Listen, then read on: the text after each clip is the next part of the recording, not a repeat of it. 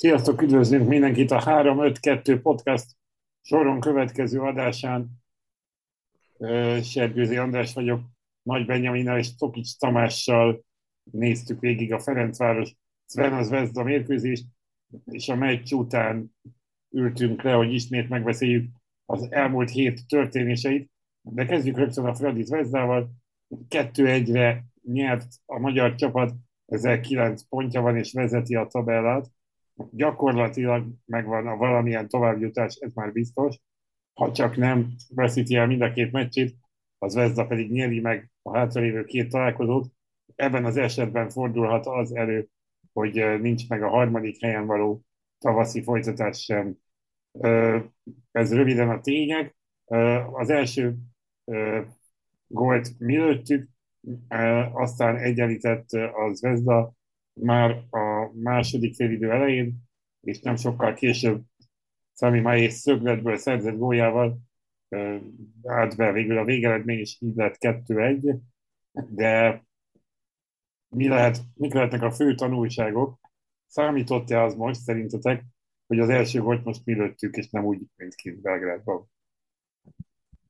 Biztosan számított az, hogy az első volt a Ferencváros szerzett. Kicsit olyan ez a ez a mostani helyzet, ahogy a csoportra ránézünk, mint a magyar válogatottnak a Nemzetek Ligája szereplése volt négy mérkőzés után, hogy csoport elsők is lehetünk, de azért még mindig ott le meg Damoklész kartja a fejünk fölött, hogy ebből még kiesés is lehet akár a Ferencváros, és végezhet még a negyedik helyen, bár erre azért igencsak kes, kevés esély van jelen állás szerint.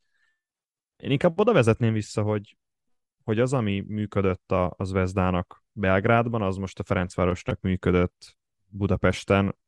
Nagyjából hasonló játékképet látottunk, a, az Vezda egy kicsivel többet birtokolta a labdát, e, talán emiatt nagyobb akadályokba ütközött, bár azt azért hozzátenném, hogy a Zvezda azért sokkal több helyzetet alakított ki így hátrányban, mint a Ferencváros azt tette a, a kinti mérkőzésen. Összességében egy, egy, egy jó mérkőzést játszott a Ferencváros, és szerintem, szerintem ez egy hatalmas löketet fogadni a Csercseszov csapatának, mert, mert egy, egy, egy, tényleg egy 50-50-es találkozót sikerült most, most győzelemmel zárniuk. Igen, ráadásul az a helyzet, hogy ugye a harmadik olyan, és hát mondhatjuk azt, hogy már a harmadik olyan szituáció, ami, ami azért egy gólos győzelem és szoros meccsen. Ráadásul azért ezek a kiélezett helyzetek, amellett, hogy, hogy nyilván beszéltünk sokat arról, hogy javult a csapat, azt is mutatják, hogy és gyakorlatilag a, mondhatjuk azt nyugodtan, hogy az első gól után már láthattuk, és a bekapott gól sem zavarta ezt meg, hogy nagyon ott van fejben ez a csapat. Nagyon harcoltak, nagyon küzdöttek a játékosok. Tényleg itt a végén olyan önfeláldozó mentések voltak.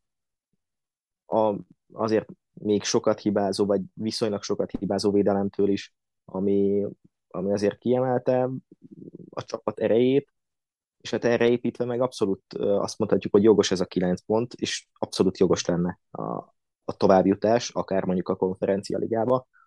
Hmm.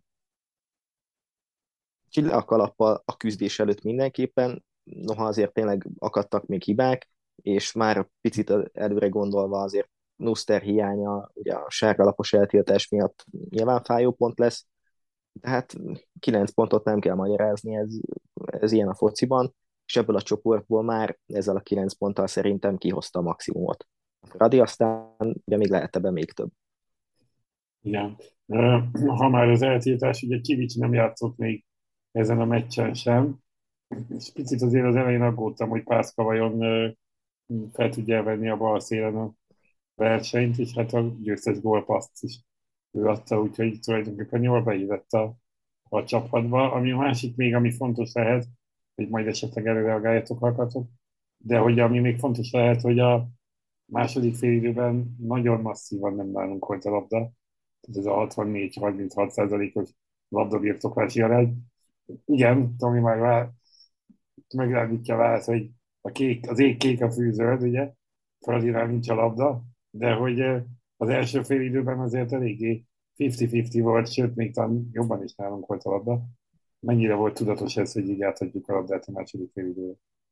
Szerintem inkább, a, ahogy a játék alakult, úgy lett tudatos, hogy ugye a, a, a Szvezdának kellett menni a, az eredmény után, a Ferencvárosnak meg igazából kényelmes volt az, hogy átadták a, a labdát, és akkor a kontra lehetőségeket próbálták játszani, főleg a, a második szerzett gól után. Pascal Orándra visszatérve, szerintem fontos elem volt az ő csapatbeállítása, hiszen így eleve Botka Endre is visszatérhetett az eredeti pozíciójába, és így Pascal sokkal inkább tudta tám- támogatni a támadásokat, mint, mint, mint mondjuk Botka Endre, és hogyha kettéket össze kell hasonlítani ebben, akkor a támogató játékot nézve Pászka egy polccal magasabban van, mint Botka Endre, és például az első gól előtt is a, a baloldali bontásnál nagyon fontos volt az, hogy, hogy Pascal Oránd egyből tovább tudja játszani a labdát a Mergolyáknak, aki zseniálisan helyettesítette Tokmakot, és tényleg a, a visszatámadásoktól elkezdve a, a, a támadó uh, harmadban mutatott megmozdulásait elnézve,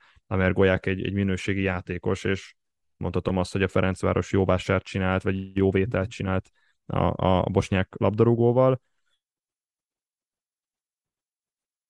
Kicsit azért még mindig féltem a Ferencvárost attól, mi van, ha esetleg majd a későbbiekben, későbbiekben egy olyan csapattal találkozik, amely ellen nem outsider lesz, és, és uh, tudom, hogy ez hülyeség, mert, mert valószínűleg majd a, a legjobb 32 vagy legjobb 16 között Igen, legyen az Európa Liga konferencia, nem fog outsider csapat, nem, nem, nem ők lesznek a, az esélyesek a párharcnak, viszont hogy mi lesz, amikor majd a Ferencvárosnak kell gerjeszteni a futballt, ez viszont szerintem a mai mérkőzésen helyjel közzel sikerült. Talán azt mondhatom, hogy a szezonban eddig a legjobb játékot labdával, labdás fázisokban. A Ferencváros most játszotta NB1-et és, és nemzetközi szintet is figyelembe véve, és részben ez oda köthető, hogy Pászkal Oránd játszott, Vécsei Bálint játszott, és, és sokkal fegyelmezettebb volt a, a Ferencváros középpályás védekezése, mint volt a, a belgrádi mérkőzésen. És még úgy is egyébként, hogy azért Mohamed Besics nem élete meccsét játszotta igen. Azért nem, szerintem jól játszott. Ha, ha csak és kizárólag a, a védekezés nézzük, szerintem jó volt. Sőt, még támadásban is oda tudott érni. Azt kell mondjam, hogy, hogy Lajduni nem fért volna be ebbe a csapatba most jelenállás szerint, pedig, pedig nekem nagyon nagy kedvencem, és, és azért Aisa Lajdunit mindig szeretem nézni, viszont az utóbbi hetekben mutatott hibái, illetve az, ahogyan uh, Vécsei Bálint és Mohamed Besics a mai mérkőzésen játszott, szerintem szerintem három esélyes lett az a, az a két pozíció, annak ellenére, hogy még egyszer mondom, Lajduni szerintem a legjobb középpályása a Ferencvárosnak, hatos vagy, vagy mélységi nyolcas pozícióban. Igen, és az a helyzet, hogy pont ehhez kapcsolódóan akartam reagálni arra, hogy hogyha megnézzük, akkor gyakorlatilag ami még ezen az egész őszön, egész európai kupa szereplésben most Ferencvárosnak egy nagy előnye, hogy mindig van egy olyan játékos, vagy egy-két olyan játékos, aki akár a padról beszállva, akár nyilván alapemberként, de hozzá tud tenni a játékhoz pluszban. Gondolok itt arra, hogy Zahariassen gyakorlatilag hetek óta egészen jól játszik, Golyák tényleg egy nagyon jó igazolás volt, mondhatjuk azt, hogy Traorénak nem ez volt élete meccse, de láttuk, hogy milyen zseniális játékos többször is, csatársorban is vannak ilyen játékosok, akik mindig meg tudnak villani, tehát az a helyzet, hogy vannak folyamatosan jó egyéni teljesítmények, és hát uh, nyilván az, hogy most Sami Májétól érkezik egy ilyen fejes, néha ennyi kell. Tehát néha, néha az kell, hogy egy-egy játékos valahogy túllendítse a holdponton a csapatot, és hát azt látjuk, hogy uh, igen, ez így most rendben van, ez így most rendben volt, de még egyszer mondom, én meg attól féltem egy picit a csapatot, hogy mi lesz, mi lesz majd Knuster nélkül, hogy oldják meg a, a belső védőposztokat, ugye Sami Mai mellett ki az, aki ott fog játszani, és még mindig ott van a veszély, hogy, hogy lehet egy nagyon csúnya körbeverés ebben a csoportban, de én azért, azért talán abban bízok, hogy a, a Trabzon és egyszerűen a, a Fradi szempontjából kedvezőbben dönti el a dolgokat, még ha nem is jön össze egy pontszerzés, bár talán a Monaco elleni hazai pontszerzést egy fokkal reálisabbnak tartom, mint a Törökországit.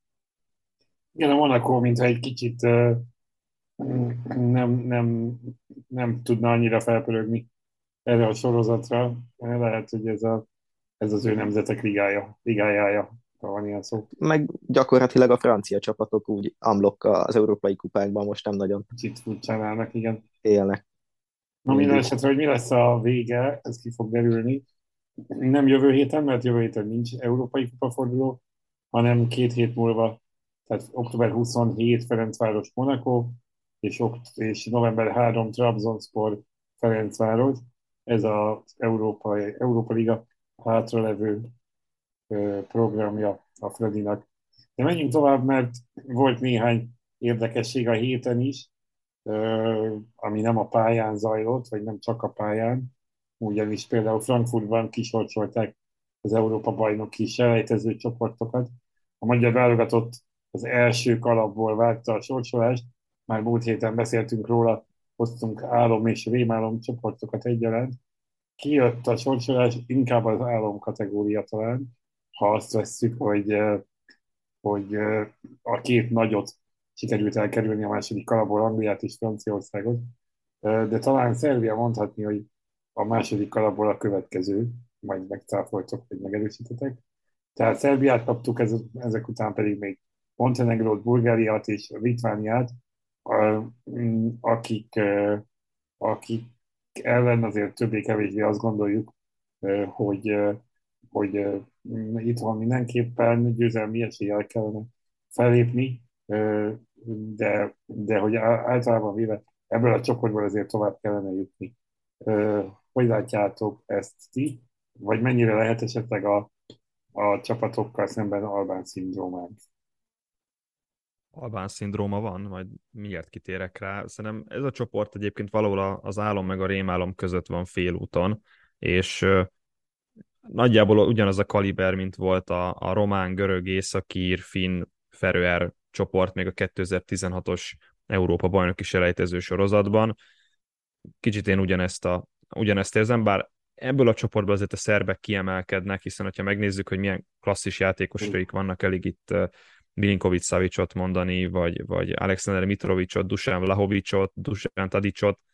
Tadicot mondtam az előbb? Nem.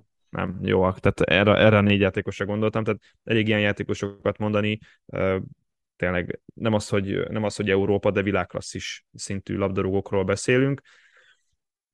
Viszont játszottunk velük a közelmúltban egy olyan barátságos mérkőzést, ami igencsak 50-50 százalékos volt, viszont azóta meg a szerbek mondjuk a portugálok előtt ki tudtak jutni a világbajnokságra, és ott lesznek majd Katarban novemberben, úgyhogy ebből a szempontból a szerbek egy jó szintfelmérő lesz, ami talán szerencsés a sorsolás szem, sorsolást nézve, hogy a szerbekkel találkozunk a legkésőbb először, és ugye rögtön ez egy, ez egy ilyen oda-vissza mérkőzés lesz, hogy a szerbek ellen játszunk, aztán még a, a negyedik, ötödik mérkőzés van a szerbek ellen, és az Albánia szindróma szerintem Montenegro lesz, a Montenegro ellen szerzett pontok fogják meghatározni a magyar válogatott helyezését a, a, a csoportban. Ugye volt Albánia az előzőben, azelőtt Szlovákia volt, amely ellen oda-vissza ki tudtunk kapni, és Montenegrót nézve egy kicsit nekem hasonló érzésem van, hogy pár éve még azt gondolták, hogy a magyar válogatott ellen ők lesznek a, a dominánsok, most viszont már a magyar válogatott eredményeiből kiindulva a magyar válogatottnak kell a dominánsnak lenni, ezért simán át tudják adni a labdát, és játszhatnak egy számukra kényelmes, inkább kontrázós futballt, ami a montenegróiakra egyébként jellemző, és és ugye ezt a szláv mentalitású futballt is, is hozzák magukkal.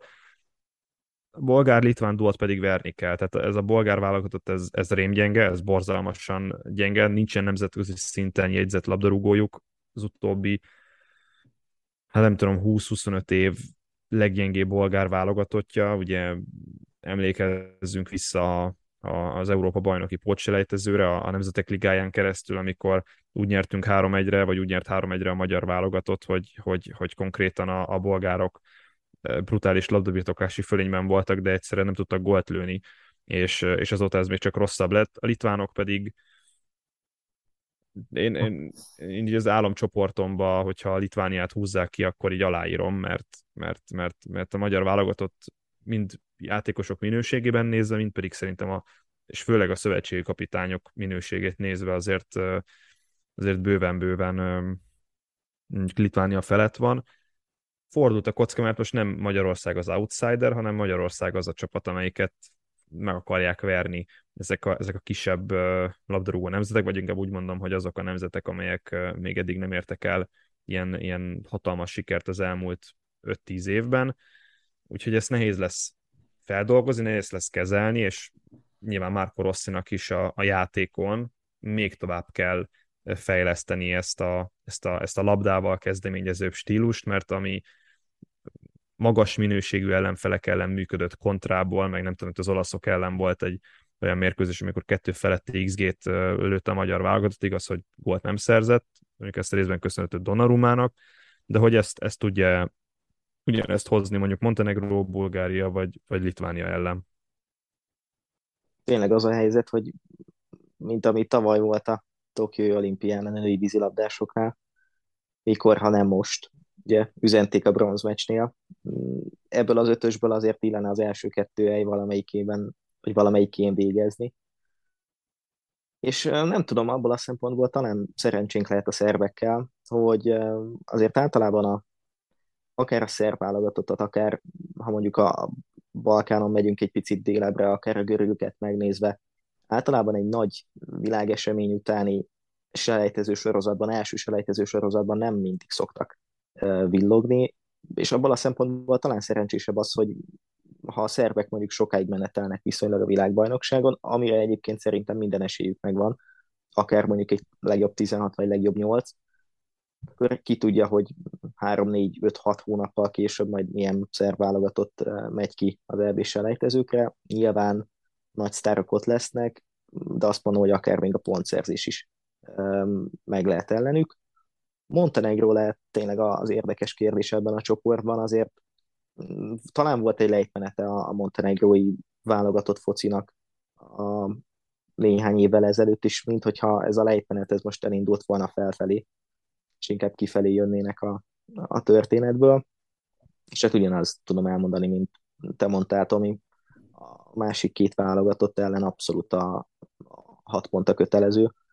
Furcsa ezt mondani egyébként, hogy kötelező, mert tényleg az a helyzet, hogy annyira hozzászoktunk a, a, itt az utóbbi időszakban a, a nagy pontszerzésekhez, hogy, hogy, hogy még mindig nem tudjuk, hogy milyen, amikor a magyar válogatott téthelyzetben egy alacsonyabban jegyzett válogatottal játszik, mert az utolsó emlékünk Albánia, és hát az nem volt épp a legszebb, meg a legjobb. Én abban bízom, hogy addig sikerül összerakni azt az elképzelést Rosszinak, ami, amit nyilván Szalai Ádám hiánya meg pótlása okoz. Ugye hallhatunk nyilatkozatokat az utóbbi napokban, aztán meglátjuk, hogy ez hogy lesz, mint lesz. Jó felmérő lehet talán Luxemburg elleni meccs, meg a görögök elleni meccs, és ez talán illeszkedik is egy picit a csoporthoz. Nagyon jó, nagyon jó hogy mondtad Szalai Ádám szerepét, mert mert ez meg, meg fogja határozni a, a, a válogatott szereplését, és most viccen kívül mondom, és tehát eddig a válogatott egyik alaptaktikája, amikor hosszú labdákat kellett elindítani hátulról, mert nem tudtuk kihozni a labdát, akkor az volt, hogy Szalai Ádámot keressük ezekkel a hosszú labdákkal. Na most olyan minőségben nincsen jelenleg csatárunk, mint Szalai Ádám, úgyhogy emiatt én azt várom, hogy talán egy kicsit átalakul ez a stílus, vagy vagy rákényszerül arra már Korossi, hogy, hogy sokkal labdabiztosabb ö, csapatot állítson ki, vagy sokkal labdabiztosabb taktikával rendelkezzen, és mondjuk ne az legyen a, ne, nem, in, nem minden mondjuk nem tudom, háromból kettő labdakihozatalunknak az legyen, hogy a B-terv Szalai Ádám, és akkor háromból kettő a B-terv. Most ugye nem lesz már Szalai, nem lesz Ádám Martin, vagy valószínűleg Német András, vagy esetleg még Varga Barnabás, szóval, szóval nagyon jó, hogy mondtad Szalai Ádám szerepét, mert, mert ez egy kulcskérdés, és, és a leg, leges legfontosabb kérdés most a magyar válogatott házatájékán, hogy kinek sikerül pótolni Szalai Ádámot, és hogyha nem sikerül, akkor pedig Márko Rossi hogyan alkalmazkodik ez a szituációhoz, és ez talán Márko Rossinak szerintem a válogatott szövetségkapitányaként, vagy ebben a karrierben a legnehezebb feladat lesz.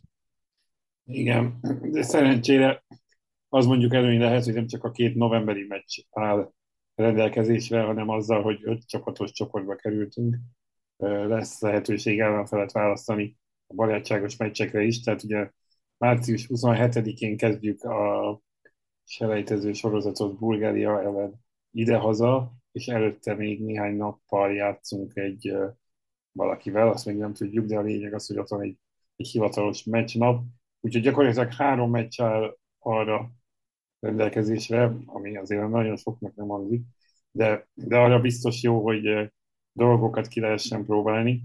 Már majd most novemberben is meg fogjuk látni.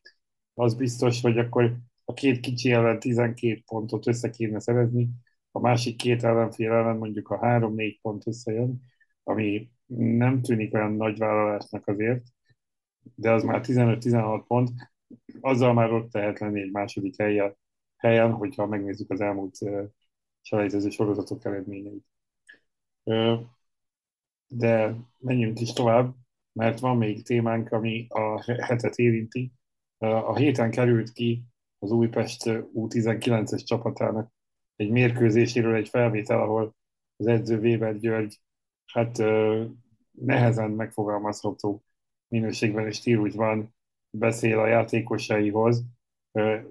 Hallottuk őt már sokszor nyilatkozni sok helyen, tudjuk, hogy ami a szívén, az a száján, és ebből a szempontból gondolkoztam is, hogy gondolkoztunk is sokat, hogy legyen ez szó erről a témáról, de talán mégis azért érdemes ezt behozni, mert, mert így végig hallgatva ezt a, ezt a rövid bejegyzést, ami megjelent a héten, vagy ezt a rövid részletet, gyakorlatilag nagyon, nagyon ijesztő állapotok lehetnek. Vajon ez a jéghegy csúcsa, és így ilyen stílusban zajlik a kommunikáció. Nagyon sok, nagyon sok kommentet olvastam, ami arról szólt, hogy jó, hát ne legyünk kisasszonyok, tudjuk, hogy a 15 éves srácok egyébként is így beszélnek, és egyébként is ez teljesen természetes.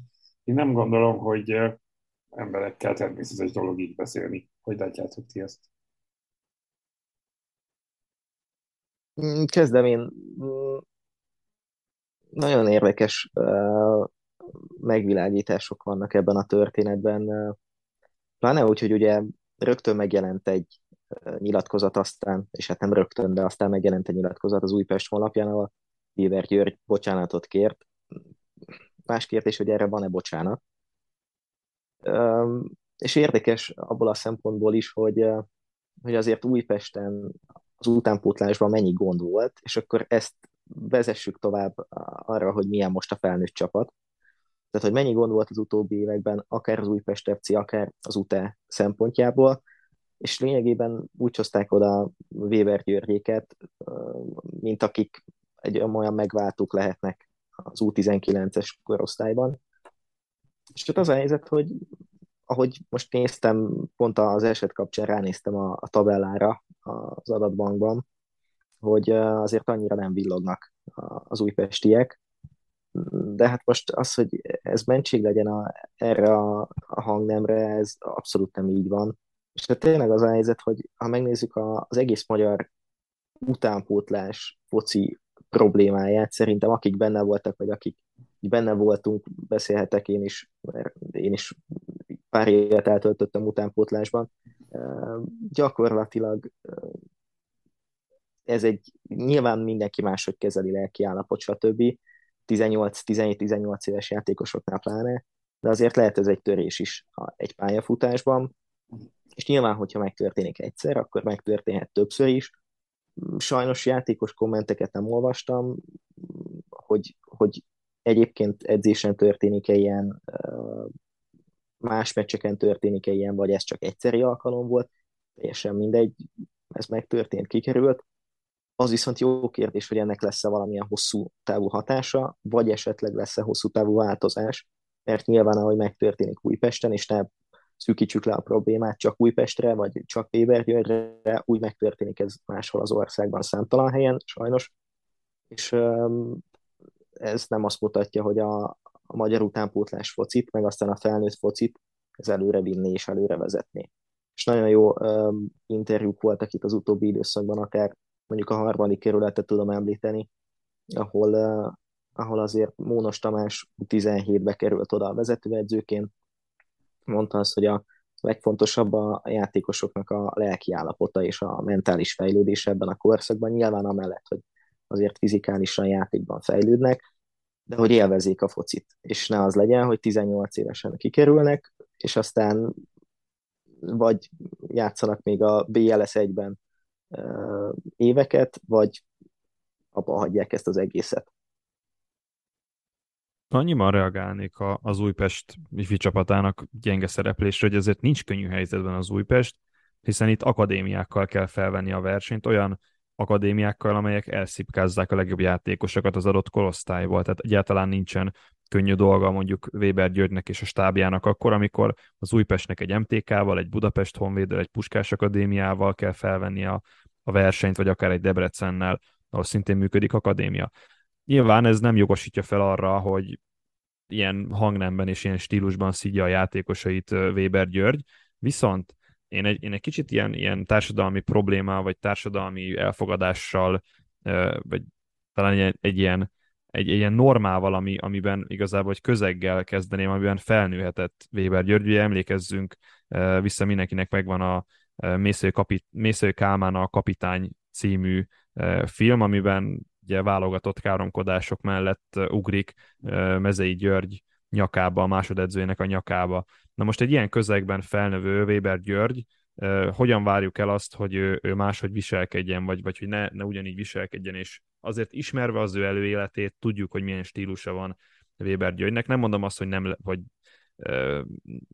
olyan elképesztően meglepődtem ezen, hogy, hogy ilyet, ilyet, ilyeneket mondott, de azért azt hozzá kell venni, hogy, hogy nem, abba bele lehet gondolni, hogy akár ő is áldozat lehet ebben, és a, az ő fiatal korában is volt egy ilyen hasonló trauma, amit ő nem úgy fogott fel, hogy akkor én ezt máshogy csinálom, hanem hogy ő is így fogja csinálni. Nem védeni akarom Weber Györgyöt félreértés ne essék, de hogy ebbe a részébe is gondoljunk bele. Egyébként minden, amit elmondtál, Benji, egyet tudok érteni, és elítélem végsőkig ezt, ezt az egész szituációt. Nyilván egy fiatal játékosokról beszélünk, akik 16, 17, 18 évesek, akiknek nyilván nem ilyen fajta kommunikációra van szükségük. Az más kérdés, hogy nagyon megosztó volt ez a, ez a, ez a videó, meg ez az egész, hiszen kommentelők egyik fele e, hasonlóan vélekedett, mint mi, a másik fele meg úgy vélekedett, hogy hát ugyan már felnőtt emberekről beszélünk, mit, mit kell itt e, simogatni őket, nem, e, nem kisbabák. Fel lehet így is fogni, csak, csak véleményem szerint a, a, ahhoz, hogy jobb labdarúgásunk legyen, vagy ahhoz, hogy több tehetséget tudjunk kinevelni, ahhoz nem ostorral kell verni a játékosokat, verbálisan, vagy, vagy és most fizikailag nyilván nem verik ostorral a játékosokat, de verbálisan nem ilyen hangnemet kell megütni, hanem egyszerűen a, azt a tudást kell átadni, amivel a játékosok jobbak lehetnek, és ez most nem mentalitás kérdése, ez nem akarás kérdése, futballozni kell tudni, ennyi. Még egy mondatot mondanék erre, Tomi, hogy Ugye itt sokat beszéltünk az utóbbi hetekben a, a magyar edzőkeringőről, és, és egy picit én ebben is látok összefüggést, hogy, hogy miért van az, hogy, hogy mondjuk egy Ferencváros nem gondolkozik magyar szakemberben abszolút elsőként a kispadon. Hát talán, talán ez a közeg, ami, ami ugye szintén kialakulhatott, és, és Weber Györnek voltak ugye ilyen megnyilvánulásai talán sokszor még meg, megmosolyogtató módon is, vicces módon is. Talán ez a közeg az, ami, ami nem változott, és ami ugyanúgy megvan. Na ez az, de pont ezért nem változik, mert viccesként fogjuk fel, amikor ezt tényleg komolyan kellene venni, és, és, a, és csírájában elfolytani, vagy akár egy, egy olyan klubtulajdonosnak lenni, hogy hát ezt, ezt én nem viselem el, tehát akkor vagy változtat a stílusán, vagy elküldik. És ugye Weber igen, igen, az a helyzet, a stílusán nem fog változtatni hogy ez, ez maradni fog, tehát ezen, ebben nem lesz változás. Más kérdés, hogy most az, hogy talán ez az ügy kellő komolyságot és kellő figyelmet kapott, talán ezzel valami változás elindul, és reméljük, megremélni tudjuk csak, hogy elindul valami változás. Hát kívánjuk, hogy ez valóban így legyen, és az utánpótlás játékosoknak valóban ne a, a megaláztatás, hanem a hanem a felszabadult öröm szerencse a focit. De vajon mit jelent Bodo Zivzivadzénak a futball, aki a Fehérvár játékosa? Ugye egy ideig kölcsönben volt Újpesten, és a hétvé, hétfő este a Fehérvár Újpest mérkőzésen vette föl az Újpest mezét, és abban pózolt, miután az Újpest 1-0 nyerte. Nyerte meg a meccset, ez kiütötte a biztosítékot Fehérváron, és elküldték tehát nem, nem aratott osztatlan sikert a fehérvári vezetőségben ez a dolog, és szerintem, ha azt mondjuk, hogy ez a kisebbi gond a fehérvári helyzetben, hiszen Zsinórban a harmadik meccsét nem tudta megnyerni a csapat, a nyolcadik helyen áll, 10 mérkőzés alatt 11 pontot szerzett, az Újpest megelőzte, az eddig nagy gondban lévő Újpest megelőzte ezzel a győzelemmel a tabellán. Mm, szóval mi folyik itt Fehérváron, hogy egy régi klasszikust forgassák ki. Mert azt beszéltük még a meccs után, hogy, hogy egy edzőcsere az itt nem oldaná meg a problémát, itt komolyabb gondok vannak. Kisebb gondot ráthagyom Bencs, úgyhogy nyugodtan kezd az Ivzivadze sztorival. Um, minimum furcsa volt ez a megnyilvánulás, ugyanakkor gondoljunk bele a, az ő helyzetébe, ha már itt felhoztuk a Weber témánál a, a dolgok mögöttes oldalát. Ugye valószínűleg lehetett hallani azért arról a nyáron, hogy, hogy Zizi Vádzét félig meddig már mintha el is engedte volna a Vidi. Ugye voltak talán német klubok, akikkel tárgyalt is. Aztán eh, végül is a nyilatkozataiból, amiket adott különböző grúz portáloknak az jött le, hogy, hogy hát nem sikerült meg, meg, megegyezniük a kluboknak, és nyilván a Fehérvári részről is volt valami nyomás.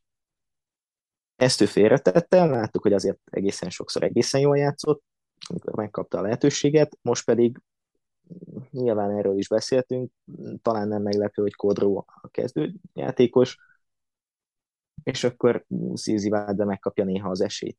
Oké. Okay. A másik helyzet, hogy Ugye a dolognak két oldala volt. Egyrészt volt a, a mezben történő lesétálás. Szerintem sok helyen láttunk a világon olyan futballpályákat, ahol az ellenfél a másik csapatnak a mezében sétált le a pályáról. Talán BL-ben is látunk nem egyszer ilyet. A másik helyzet meg, hogy ugye elfogadta a, az Újpest szurkolóknak a, az éltetését, ahogy üdvözölték őt, ugye még meg is tapsolta őket, és akkor most jön a kérdés, hogy... ebben mi a kivetni való? Igen, tehát hogy most jön a kérdés, hogy ebben, és, és így összeadva a történetet, olyan, ha igazán a szívünkre tesszük a kezünket, olyan nagyon-nagyon kivetni való, olyan mélységesen elítélendő dolog, szerintem, és ez a saját véleményem, majd vitatkozzatok vele, nem biztos, hogy történt. Nézd, én, én ezt inkább uh, onnan közelíteném meg, hogy ez, ez, ez a kenyér és cirkusz, ez a római mondás, vagy, vagy az ókori Rómában használt mondás, hogy ezzel próbáljuk meg elterelni a valós problémákról a, a figyelmet, mert nem a, a legnagyobb problémája a Fehérvárnak nem az, hogy Budu Zivzivádze Újpest mezben sétál le egy, egy 1 0 vereséget követően, hanem konkrétan az, hogy a klubnál iszonyatosan durva intézményi problémák vannak, és kezdve Saló István eh, tevékenységétől a játékos átigazolásokon át Michael Boris szerepéig. Ugye kicsit meg kell védeni Michael boris ebben a helyzetben, mert az egyértelműen látszik, hogy nem ő az az ember, aki ezt a Fehérvárt bajnoki címre fogja vezetni, és ez már akkor is látszódott, amikor kinevezték Michael Boriszt. Valószínűleg egy átmeneti megoldásnak gondolta Saló István, én egyébként őszinte leszek, nem látok túl sok előrelépést Szabi Csimréhez képest, ugye nagyjából ugyanolyan stílusú edzőkről beszélünk, ugyanabból az iskolából kerültek ki, ugyanúgy ezt a, ezt a Red Bull iskola, ez a gegenpressing féle dolgot űzik, csak egy dolog, egy probléma van, hogy Magyarországon nem lehet gegenpressinget játszani az NB1-ben, mert minden csapat visszaáll és a saját tér felén próbál védekezni, aztán abból kontrázni, és igazából itt jön az, hogy Magyarországon vannak a klubok, amelyeknek megvan adva az adott keretük, játékosok minősége, pénzügyi keret, és, és mellé van a szakmai munka, és ezzel ez milyen, ez mennyire arányos mondjuk a sikerességgel. És ugye ott van a Kecskemét, amely a, a legalacsonyabb költségvetés, a, a leggyengébb játékos keret, kimerem jelenteni, hogy MB2 középcsapat szintű kerete van. A Kecskemétek viszont tudatos és, és extra szakmai munkával képesek arra, hogy most ott vannak a második helyen a Ferencváros mögött. Na most a Ferencváros sem végez ebből a szempontból szerintem annyira jó munkát, és most nem azt akarom mondani, hogy a Ferencvárosnál rossz munkát végeznek hajnal Tamások, csak hogyha egyens, mondjuk a Kecskemét mellé helyezzük ugyanezt, és arányaiban nézve, a két klub lehetőségeit nézve, megnézzük, hogy szakmailag milyen munka folyik, akkor a Ferencváros szerintem a Kecskeméttel szemben elvérzik ebben az összevetésben, és akkor mondjuk a Fehérvárról ne is beszéljünk, amely az egyik legnagyobb költségvetéssel rendelkező klub, az egyik legjobb játékos, játékos kerettel rendelkező klub, és a szakmai munka az egyszerűen a béka feneke alatt van. Mikael Boris nem képes arra, hogy ezzel a csapattal eh, támadó futballt tudjon csinálni, akkor miért Mikael Boris van erre a feladatra? Sokadik vereségük a szezonban, minimum a cél az volt, hogy szerintem megszorongassák a Ferencvárost és a második helyen végezzenek. Nyilván erre még minden esélyük megvan, hogy a második helyen végezzenek, de de még egyszer mondom, hogy Mikhail Boris nem, nem az ő emberük, nem Salói István embere. Ide, ide egy, egy teljesen más stílusú edző kellene.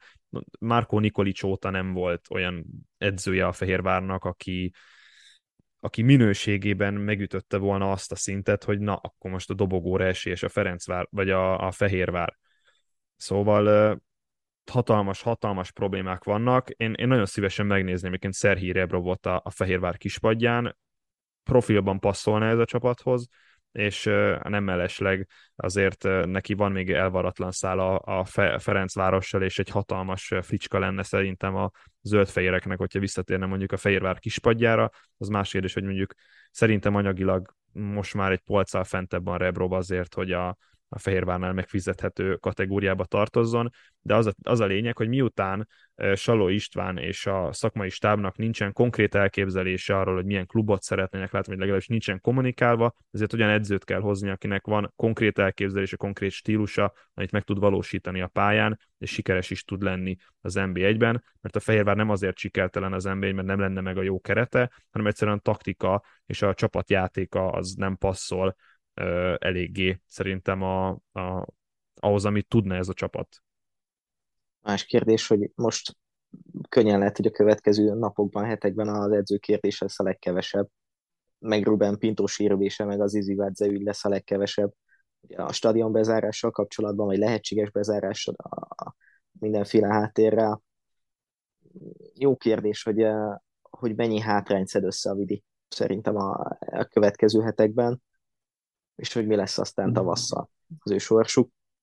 Nem hinném, hogy kiesés, kiesési problémáik lennének, de, de azért most messze van a dobogós hely és a nemzetközi kupa szereplés. Hát figyelj, most gondolj bele, te vagy a tulajdonos a csapatnak, rengeteg pénzt tölsz bele, és azt látod, hogy egyébként Magyarország második legjobb kerete, meg, meg nem tudom, hanyadik legnagyobb költségvetése, a nyolcadik helyen áll, kilencedik helyen áll, akkor te hogy állnál hozzá? Nyilván úgy, hogy akkor, akkor nyilván Amerikában már mondanák, hogy sell the team, hogy, hogy akkor, most, akkor most tankoljunk és adjunk el mindenkit, akit tudunk értékesíteni, aztán fiatalokból próbáljuk meg felépíteni, csak hát Fehérváron megint hol vannak a fiatal játékosok. Igen, az, az, az, a legnagyobb, az a legnagyobb baj, hogy ennek az egésznek nyilván most itt beszélünk a Fehérvár mint klub teljesítményéről, de a legnagyobb elszenvedője mondjuk egy olyan Sőn Szabolcs, aki hazajött a játék lehetőség reményében, a fejlődés reményében és kispadozik, egy olyan Dárdai Palkó, aki játszik, jól játszik, tesz a csapatért, de különösebben nem biztos, hogy most előrelép az egész pályafutását nézve, és hát ugye sorolhatnánk még a fiatal magyar játékosokat. Én a leg, nekem leginkább miattuk, vagy értük fáj a szívem. Igen, hát a Fehérvár most konkrétan közelebb áll a kiesési helytől pontban, mint a, dobogó, mint a dobogótól, közelebb áll a kieséshez, mint a dobogóhoz. És igazából most sorja az a emlék merül fel bennem az első adásaink egyikében mondtuk, hogy volt pár türelmi év a Fehérvárral szemben, amikor nem volt sportigazgató, nem volt teljes éve, nem volt, ez nem volt, az nem volt. Most már igazából ez az év, ez már olyan lehetett volna, vagy lehetne, amikor minden adva van, de, de talán még az eddigieknél is gyengébb szereplés ez, ezekre is visszavezethető. Valóban lesz még pár forduló, hogy mi lesz aztán mondjuk februárban például tud-e hazai pályán játszani, vagy mehet feltyútra a hazai meccseire, a pályafűtés hiányában ez is jó kérdés, és valószínűleg nem ők lesznek az egyetlen ilyen csapat, amelyik ilyen gondokkal küzdhet majd az NBA egy szavaszi for, folytatásának első néhány fordulójában. de meglátjuk, hogy ezzel hogy fognak sáfálkodni, de nem menjünk annyira előre, hanem csapjunk bele így az adás vége felé a következő NB1-es fordulóba. A 11. fordulót rendezik ugyanis mától vasárnapig, és egy kecskemét kisvárda rangadóval kezdünk.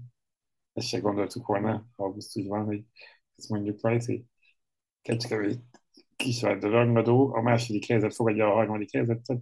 A Kecskemét ugye, hát augusztus 31-e óta nem kapott ki, azóta négy mérkőzésen három győzelem és egy vereség.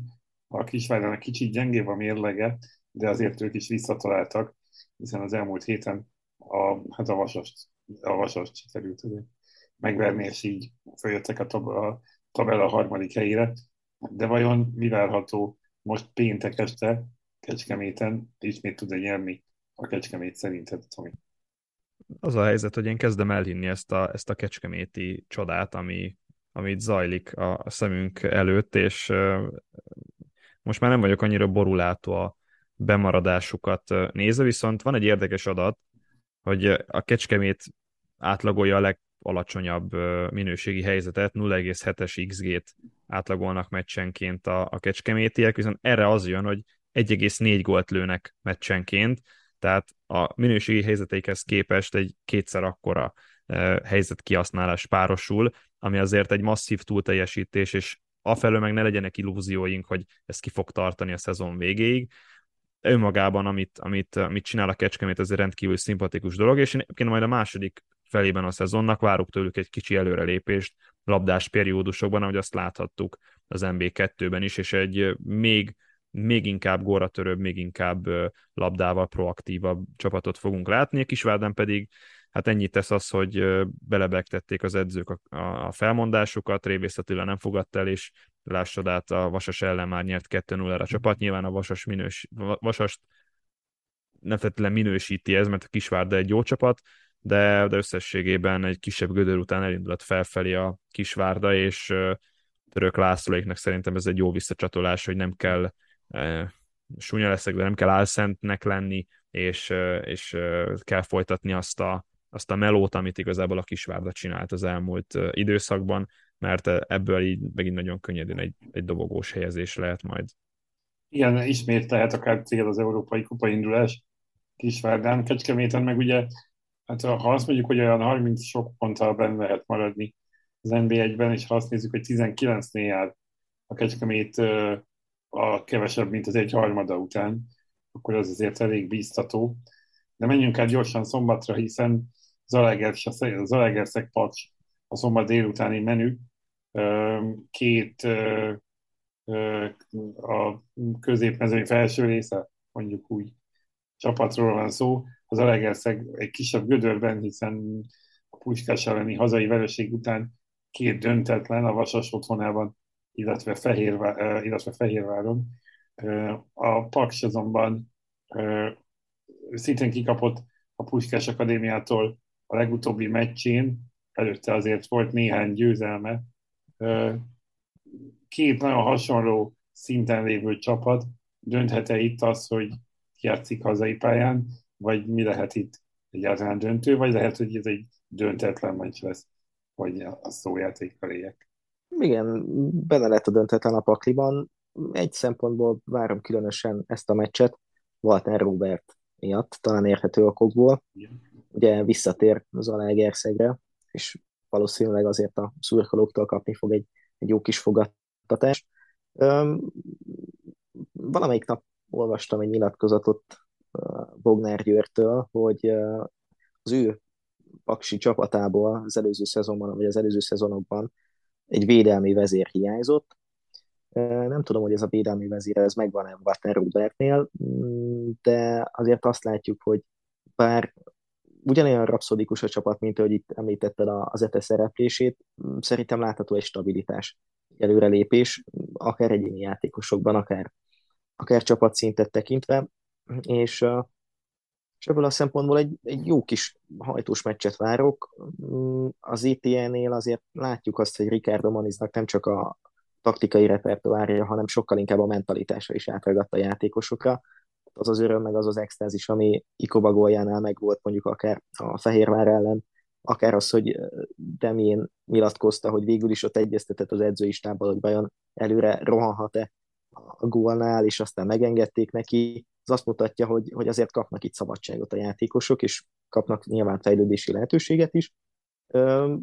Ugyanakkor, és akkor tegyük zárójába a történetet, ha már itt említettük a Kecskemét bemaradását, akkor, akkor az, a, az a helyzet, hogy nálam még mindig, és egy kicsi kitekintés, nálam még mindig a mezőkövesd az egyik nagy esélyes a kiesésnek, de az a helyzet, hogy vagy egy nagy csapat fog kiesni, ha a Kecskemét nem, gondolok itt mondjuk a Vasas, Honvéd, Vidi, Debrecen négyesre, vagy a Zetepaks kettősből valamelyik, és azért tegyük a szívünkre a kezünket, nem biztos, hogy az Etepaks kettősből bármelyiket mondjuk a kieső zónában látnánk, vagy el tudnánk képzelni, hogy egyáltalán kiessen ennek a szezonnak a végén. Mm, úgyhogy, úgyhogy egy, egy jó kis meccset várok, mindkét csapat szerez gólt, csak aztán nehogy sokan bukjanak a tippelben. Igen, ez a két csapat szerintem nem lenne jó, ha kiesne, vagy bármelyik is üde folytja. Mind a kettő az NBA-nek, ugye nem ilyen Patrick a, az előző meccsen, csak aki esetleg nem látta az utolsó pillanatban, ment föl a szöglethez, és hát nem ő fejelte be, de gyakorlatilag aktív részese volt az Alegerszeg egyenlítő góljának. Varga Barnabás pedig azt a paksi gólt lőtte, ami az egyetlen gól volt a Puskás Akadémia ellen, és egyre több hang szól most megint arról, hogy ki kellene próbálni esetleg őt is a válogatottban, akár most novemberben, akár márciusban, de hát meglátjuk majd, hogy ezzel mi lesz én azért. Az egyik hang volt, mert Robert. Ja, igen. Nem, nem is olyan halk, is nem is olyan halk hang. Igen. Minden esetre azért szerintem a nagy rétben ne fogadjunk rá, mert erről már beszéltünk korábban, de fogadjunk esetleg a Puskás Akadémia Honvéd meccsre. A Puskás az első forduló óta veretlen továbbra is, de elég sok a döntetlen, eléggé hektikus a játék, győzelem meg döntetlenek váltogatják egymást. A Honvéd azonban továbbra sem találja az előrét, 10 ponttal a tizedik helyen áll 10 forduló után, jaj, de szép. A Pucskás azért otthon ezt a meccset be kell, hogy húzza, ugye Tomi? Elvileg igen, de de mint ismerjük Hornyák Zsolt csapatát, azért képes blokkolni egy, egy honvéd szintű ellenfél ellen. 12 meccs után szerzett újra három gólt az NB1-ben a Puskás. Nem tudom, tudtátok-e a nap statisztikája, és, és volt egy játékos, aki magasan kilógott, Kis Tamás. Én, én, én komolyan mondom, Hollandiában ezt a srácot kicserélték, tehát magasan a, a Puskás Akadémia legjobbja ebben a szezonban, úgyhogy érhet akár egy novemberi válogatott behívót majd Kis Tamás esetében ez a szereplés. Ugye az ő helyzetét nyilván nehezíti, hogy klasszikus szélsők nélkül játszik a válogatott, de azzal egyébként Salai Roland megsérült, ezzel lehetőséget kaphat majd Kis Tamás akár Márko Rosszitól.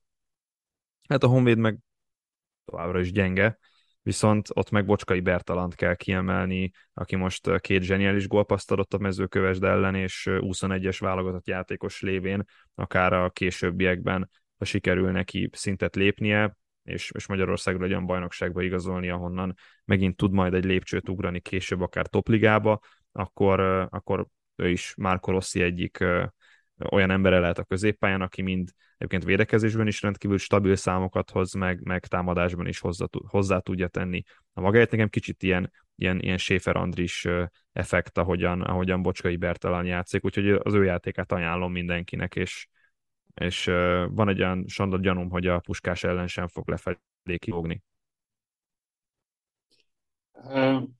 És a szombat este pedig a Vasas Fehérvár, ha ki kellene jelölni minden fordulóban, ugye az előző fordulóban is megjelöltünk egy roncs derbi meccset, akkor lehet, hogy ez volna az a Fehérvárról beszéltünk az előbb, a Vasas pedig továbbra is az utolsó helyen áll, tíz forduló után nyeretlen, viszont a vagy a, a Fehérvár viszont idegenben nagyon gyenge, ők még idegenben ők is nyeretlenek, tehát egy döntetlen és négy vereség.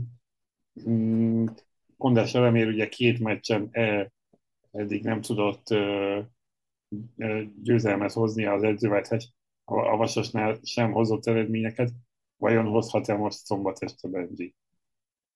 Hát továbbra is tart a négy és fél év NB1-es győzelem nélkül széria Vasasnál. Nem tudom, hogy, hogy mi kéne, de ez is az a helyzet, amit lehet, hogy már valamelyik fordulóban néhány meccsen emlegettünk, hogy talán mikor, ha nem most, tehát mikor, ha nem egy, egy hasonlóan gyenge helyzetben lévő Fehérvár ellen. Nem nagyon tudom, hogy, hogy a két csapat szurkolói miben bíznak ezzel a meccsel kapcsolatban. Sziporkázó játékot nem nagyon lehet várni ettől a két csapattól, és az a helyzet, hogy cáfoljatok meg, ha ez nem így van, de a Vasasnál olyan hatalmas nagy előrelépés, mintha nem lenne látható az edzőváltást követően. Fehérváron pedig megvannak a problémák. Nem gondolnám egyébként, hogy Rubén Pinto kiesése olyan hatalmas gondokat idézne a játékos minőségeket megnézve. Hát, ha egy picit több játék lehetőséget kapna mondjuk Sőn, egy picit szerkezeti átalakítása, nyilván Mihály Borisnak az lenne egy mencsvár most, hogy egy taktikai változtatást, akár egy formációváltást véghez vigyen, és mondjuk a, három belső védős rendszerrel átálljon mondjuk egy, egy négy védős rendszerre, mm, és talán egy picit támadóbb szempontból. Hát nem tudom, hogy, hogy ezzel a meccsel kapcsolatban mit várhatunk, de, de sajnos nem, nem olyan jók az előjelek, ahogy te is mondtad, Andris, lehet, hogy ez lesz a, a fordulónak a, a roncs derbije. Reméljük jobb képet kapunk vasárnap Debrecenben az Újpest vendégjátékán. Az Újpest elindult fölfele, az elmúlt öt meccset nézve a formatabellán a negyedik helyen áll. Háromszor sikerült győzni az elmúlt négy meccsből. Debrecenben azért nem biztos, hogy annyira könnyű lesz, hiszen a Debrecen is edzőváltáson van túl, és ott sikerült is nyerni a furcsa Debrecen Honvéd 4-3 meccsen, de aztán a Fradi pályán kapott ki a múlt héten a Debrecen 2-0-ra, egy, egyébként nem is annyira. Szóval egy viszonylag erős kezdő 11 ellen kapott ki a Debrecen, úgyhogy az a meccs nem biztos, hogy annyira mérvadó. Ö, így aztán talán kicsit a Debrecen ismét visszatérhet egy újabb győzelemmel. Tomi, mit gondolsz? Én, én tartom azt, hogy ez a Debrecen ez, ez nem fog rosszul kinézni Blagojevic keze alatt. Az ilyen meccseket meg kell nyerni a Debrecennek most egy szép nagy kövér ö, lózunggal élve, mert valóban most az Újpest ez egy közeli rivális, és, és kötelező lenne az Újpestnek, vagy az Újpestet megverni a Debrecennek, és az Újpestnek is kötelező lenne a Debrecent megverni. Ez egy tipik ilyen, ilyen hogy mondják, hat, hat pontos meccs? hogy, hogy, hogy az Újpestnek is nagyon kell a győzelem, a Debrecennek is nagyon kell, és akkor az ilyen meccsekből vannak a, a jó, jó kis 0 0 ilyen helyzet nélküli találkozók. Remélem azért Zsuzsák Balázs túltette magát a, a, a múlt heti műbalhén, és, és, és minden mehet tovább a rendes kerékvágásban. Újpesten pedig, mondom, itt Csobot Kevin révén sztár születik, mert, mert, mert az elmúlt két fordulóban parádésan, parádésan játszott Csobot Kevin, ugye elmúlt három fordulóban parádésan játszott Csobot Kevin, és ugye a másik oldalon meg ott lenne Horváth Krisztofer, akivel tavaly a Szegedben egy, egy, egy dinamikus duót alkottak, úgyhogy Horváth Krisztofer sérült, szóval ő nem fog játszani, de viszont Csobot Kevin ott lesz a pályán, és, és hogyha valaki miatt érdemes Újpest meccseket nézni, az Csobot Kevin. Úgyhogy én ajánlom mindenkinek ezt a találkozót, még hogyha nem is lesz annyira izgi, vagy annyira gólgazdag. Igen, ahhoz képest, hogy az első fordulókban gyakran mondtuk, hogy na mi lesz, ki, ki fog volt Újpesten, az előrejáték azért úgy kicsit kezd jobban látszani, akár katonacsobot. Guré is picit uh, talán jobb uh, pozíció, vagy szóval kicsit úgy, úgy optimistábbak lehetnek az Újpest szurkolók, ha az előrejátékot nézzük. Uh, 12 gól 10 forduló alatt most azért picit úgy néz ki, hogy megindult ez a szekér. És nagy kérdés egyébként, hogy Gurénak milyen lesz a haja a fordulóban. Hány igen, igen azt, azt még mindenképpen ajánlanánk, hogyha valaki oda kapcsol majd az Újpest meccsre, Gurénak hány cof és, és milyen uh, kiszerelésben, milyen kinézetben. Igen, majd lehet tippet, indítunk a Twitteren, hogy előre meg lehet tippelni. úgy lehet, ahogy akár a mezőköves Ferencváros találkozót is, ami a záró forduló lesz vasárnap délután, és hát az utolsó, kvázi utolsó helyezett, hiszen a mezőkövest is a Vasas egyaránt 6 ponttal el, fogadja az első Ferencvárost, aki most már ugye nem veretlen a bajnokságban, hiszen két héttel ezelőtt kikapott Kecskeméten, mm, de azért ez mégiscsak egy kötelező vendéggyőzelem, gondolom én, miben bízhat esetleg a mezőkövest. Talán abban bízhat, hogy valamilyen szinten enerváltabb lesz a Fradi, akár a, a Crvena elleni mérkőzés után. Mm, különösebben nagy meglepetésre szerintem nem számíthatunk, vendéggyőzelem lesz, viszont abban lesznek kérdések, hogy vajon milyen felállásban küldi a, a pályára a csapatot Csercseszó. Esetleg lehetőséget kapnak-e olyanok, akik akár a mostani meccsen, a Crven elleni meccsen nem, vagy inkább kevesebbet, vagy, vagy abszolút akkor legyen egy hasonló felállás. Ha hasonló felállás van, akkor szerintem azzal a lendülettel legalább két-három gollal nyerni is fog a Radi. Az viszont tényleg jó kérdés, hogy a mezőköves mire lesz képes, mert jelenleg még mindig az a helyzet, hogy, hogy hiába edzőváltás, hiába uh, Kutor Attila nem nagyon lehet változást látni, és a szürke kisegér jelenleg az NBA-ben ez a csapat. Talán pont egy Fradi elleni jó szereplés indíthatná el őket felfelé. Hát úgy legyen, vagy hát gondoljuk, hogy segíthetne a hátrébb lévő csapatokon is az, hogyha egy picit magukra találnának, mezőkövesre mindenképpen ráfér. Ez lesz tehát a, az NBA 11. fordulója. Ezekkel várunk, vár mindenkit, a futball szeretőket a futball, mi pedig jövő pénteken várunk mindenkit az újabb 3-5-2 podcasttal. Addig is hallgassatok sok podcastot, nézzetek sok focit, és legyetek jók. Sziasztok!